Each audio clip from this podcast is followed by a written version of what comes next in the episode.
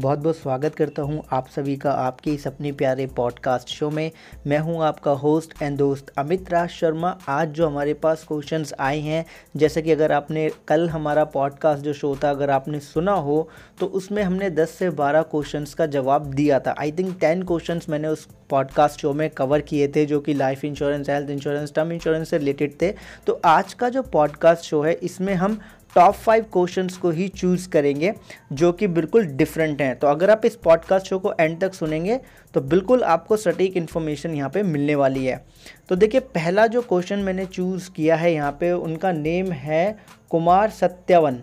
कुमार सत्यावन ने सवाल किया है कि life insurance and term insurance में डिफरेंसेस क्या है और कौन सा लेना चाहिए? देखिए लाइफ इंश्योरेंस और टर्म इंश्योरेंस दोनों एक ही है मेरी नज़र में, क्योंकि टेक्निकल पॉइंट ऑफ़ व्यू से term insurance he true form of life insurance है। मतलब टर्म इंश्योरेंस ही लाइफ इंश्योरेंस होता है। बाकी जिसको आप लाइफ इंश्योरेंस बोलते हैं, वो एक एंडोवमेंट प्लान होता है।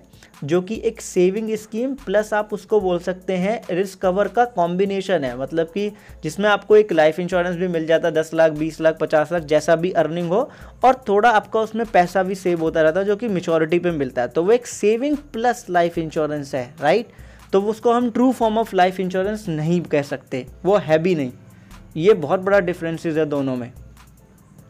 और दोनों में से कौन सा लेना चाहिए? ये देखिए इंडिविजुअल पे डिपेंड करता है कि वो क्या लेना चाहते हैं और उनके इनकम सोर्स पे और उनके फाइनेंशियल गोल पे कि वो किन चीज़ों पे ज़्यादा विश्वास रखते हैं। अगर आपकी एग्रेसिव फाइनेंशियल प्लानिंग है, आपके एग्रेसिव फाइनेंशियल गोल है तो ऑब्वियसली बात है एंडोवमेंट प्लान से पूरे होने वाले नहीं हैं राइट तो उसके लिए आपको अलग इन्वेस्टमेंट ऑप्शन चूज़ करने पड़ेंगे।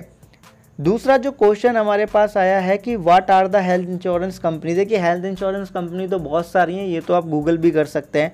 तीसरा जो क्वेश्चन हमारे पास श्रद्धा गुप्ता जी ने पूछा है कि what is life insurance beneficiary देखिए लाइफ इंश्योरेंस बेनिफिशरी का मतलब बहुत ही साधारण है कि एक इंसान जो लाइफ इंश्योरेंस पॉलिसी को लेता है और उसका प्रीमियम मेचोरिटी तक पे करता है, उसी को बेनिफिशरी कहा जाता है।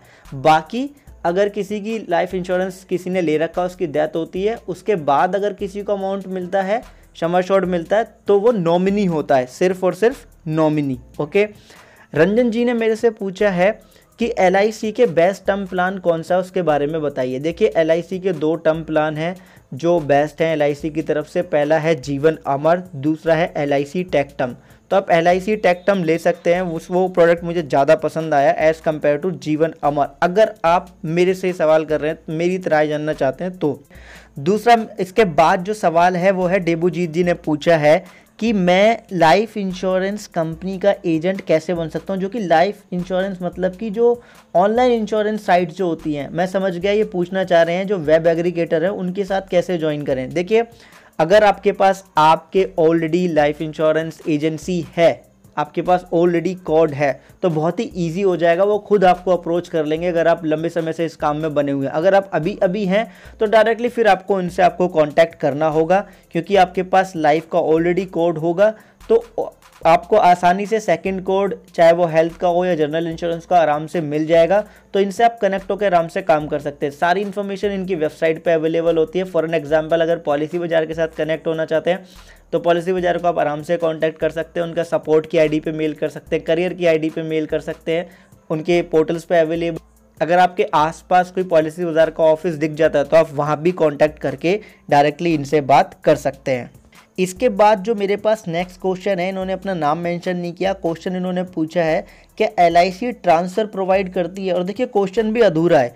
पूरा नहीं है कि ये एक एम्प्लॉय के लिए पूछ रहे हैं या एजेंट के लिए पूछ रहे हैं। दोनों ही सूरत में मिलता है। एम्प्लॉय को तो बहुत ही आसानी से ट्रांसफ़र इधर उधर होता रहता है उनके वर्क के अकॉर्डिंग राइट और अगर बात करें एजेंट की तो इसके लिए आपको अपने डेवलपमेंट ऑफिसर और ब्रांच जो मैनेजर होते हैं, उनसे बात करनी होती है। अगर वो अप्रूव करते हैं तो आपको दूसरे शहर में मूव किया जा सकता है। ओके?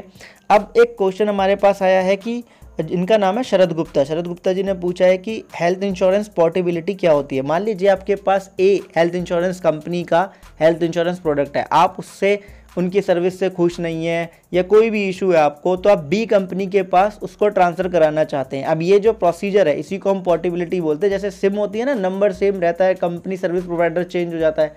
ठीक वैसा सही है। अब इसके बाद जो क्वेश्चन है, वो है टॉबी दास जी ने सवाल किया है कि मेरी उम्र 40 साल की है, मुझे कौन सा हेल्थ इंश्योरेंस लेना चाहिए? अगर आपकी उम्र 40 साल की है तो किसी भी कंपनी का कॉम्प्रहेंसिव हेल्थ इंश्योरेंस प्रोडक्ट आप ले लीजिए, वही आपके लिए ठीक रहेगा।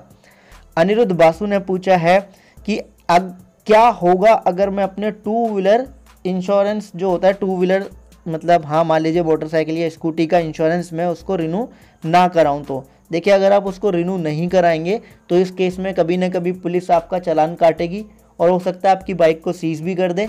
या यहाँ पे ये भी हो सकता है कि अगर आपका एक्सीडेंट हो जाए, आपके व्हीकल से कोई इंजर्ड हो जाए तो इस केस में पुलिस केस तो होगा ही। लापरवाही के भी आपके ऊपर एक एक्स्ट्रा धारा लग जाएगी और इसी के साथ में जो दूसरा इंसान जो आपसे इंजर्ड हुआ है आपके व्हीकल से, उसको भी आपको अपनी जेब से पैसा देना होगा। अगर पूरा इंश्योरेंस नहीं लेना चाहते अपनी स्कूटी या व्हीकल्स का तो कम से कम आप थर्ड पार्टी तो लीजिए। फिर अगला क्वेश्चन है, जैसिका स्मिथ जी की तरफ़ से इन्होंने पूछा है कि इंश्योरेंस जो आउटसोर्सिंग बेनिफिट क्या है? मतलब ये कहना चाह रहे हैं, आजकल जो एजेंट्स होते हैं, अपना स्टार्टअप जो शुरू करते हैं कॉल सेंटर के रूप में या डीएससी के रूप में स्मॉल रूप से राइट वो खुद ना करके किसी को आउटसोर्स कर दे तो उसके क्या बेनिफिट है?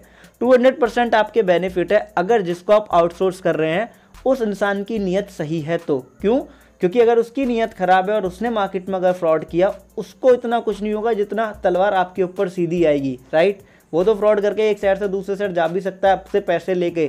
लेकिन आपको, जिस कंपनी का आपके पास कोड है, वो आपको बिल्कुल नहीं छोड़ने वाली है। तो इस चीज़ का बिल्कुल ध्यान रखिएगा। अगर आपकी टीम अच्छी है ट्रेनिंग आपने अच्छी दी है एथिक्स उनको बताएँ वर्क एथिक्स उनको समझाया कि फ्रॉड नहीं करना है, सही तरीके से ही काम करना है। और इनोवेटिव आइडिया इनोवेटिव थिंकिंग और आपकी प्लानिंग अच्छी है तो बहुत ही अच्छा रहता है आउटसोर्स करना, काफ़ी अच्छा प्रॉफिट होता है।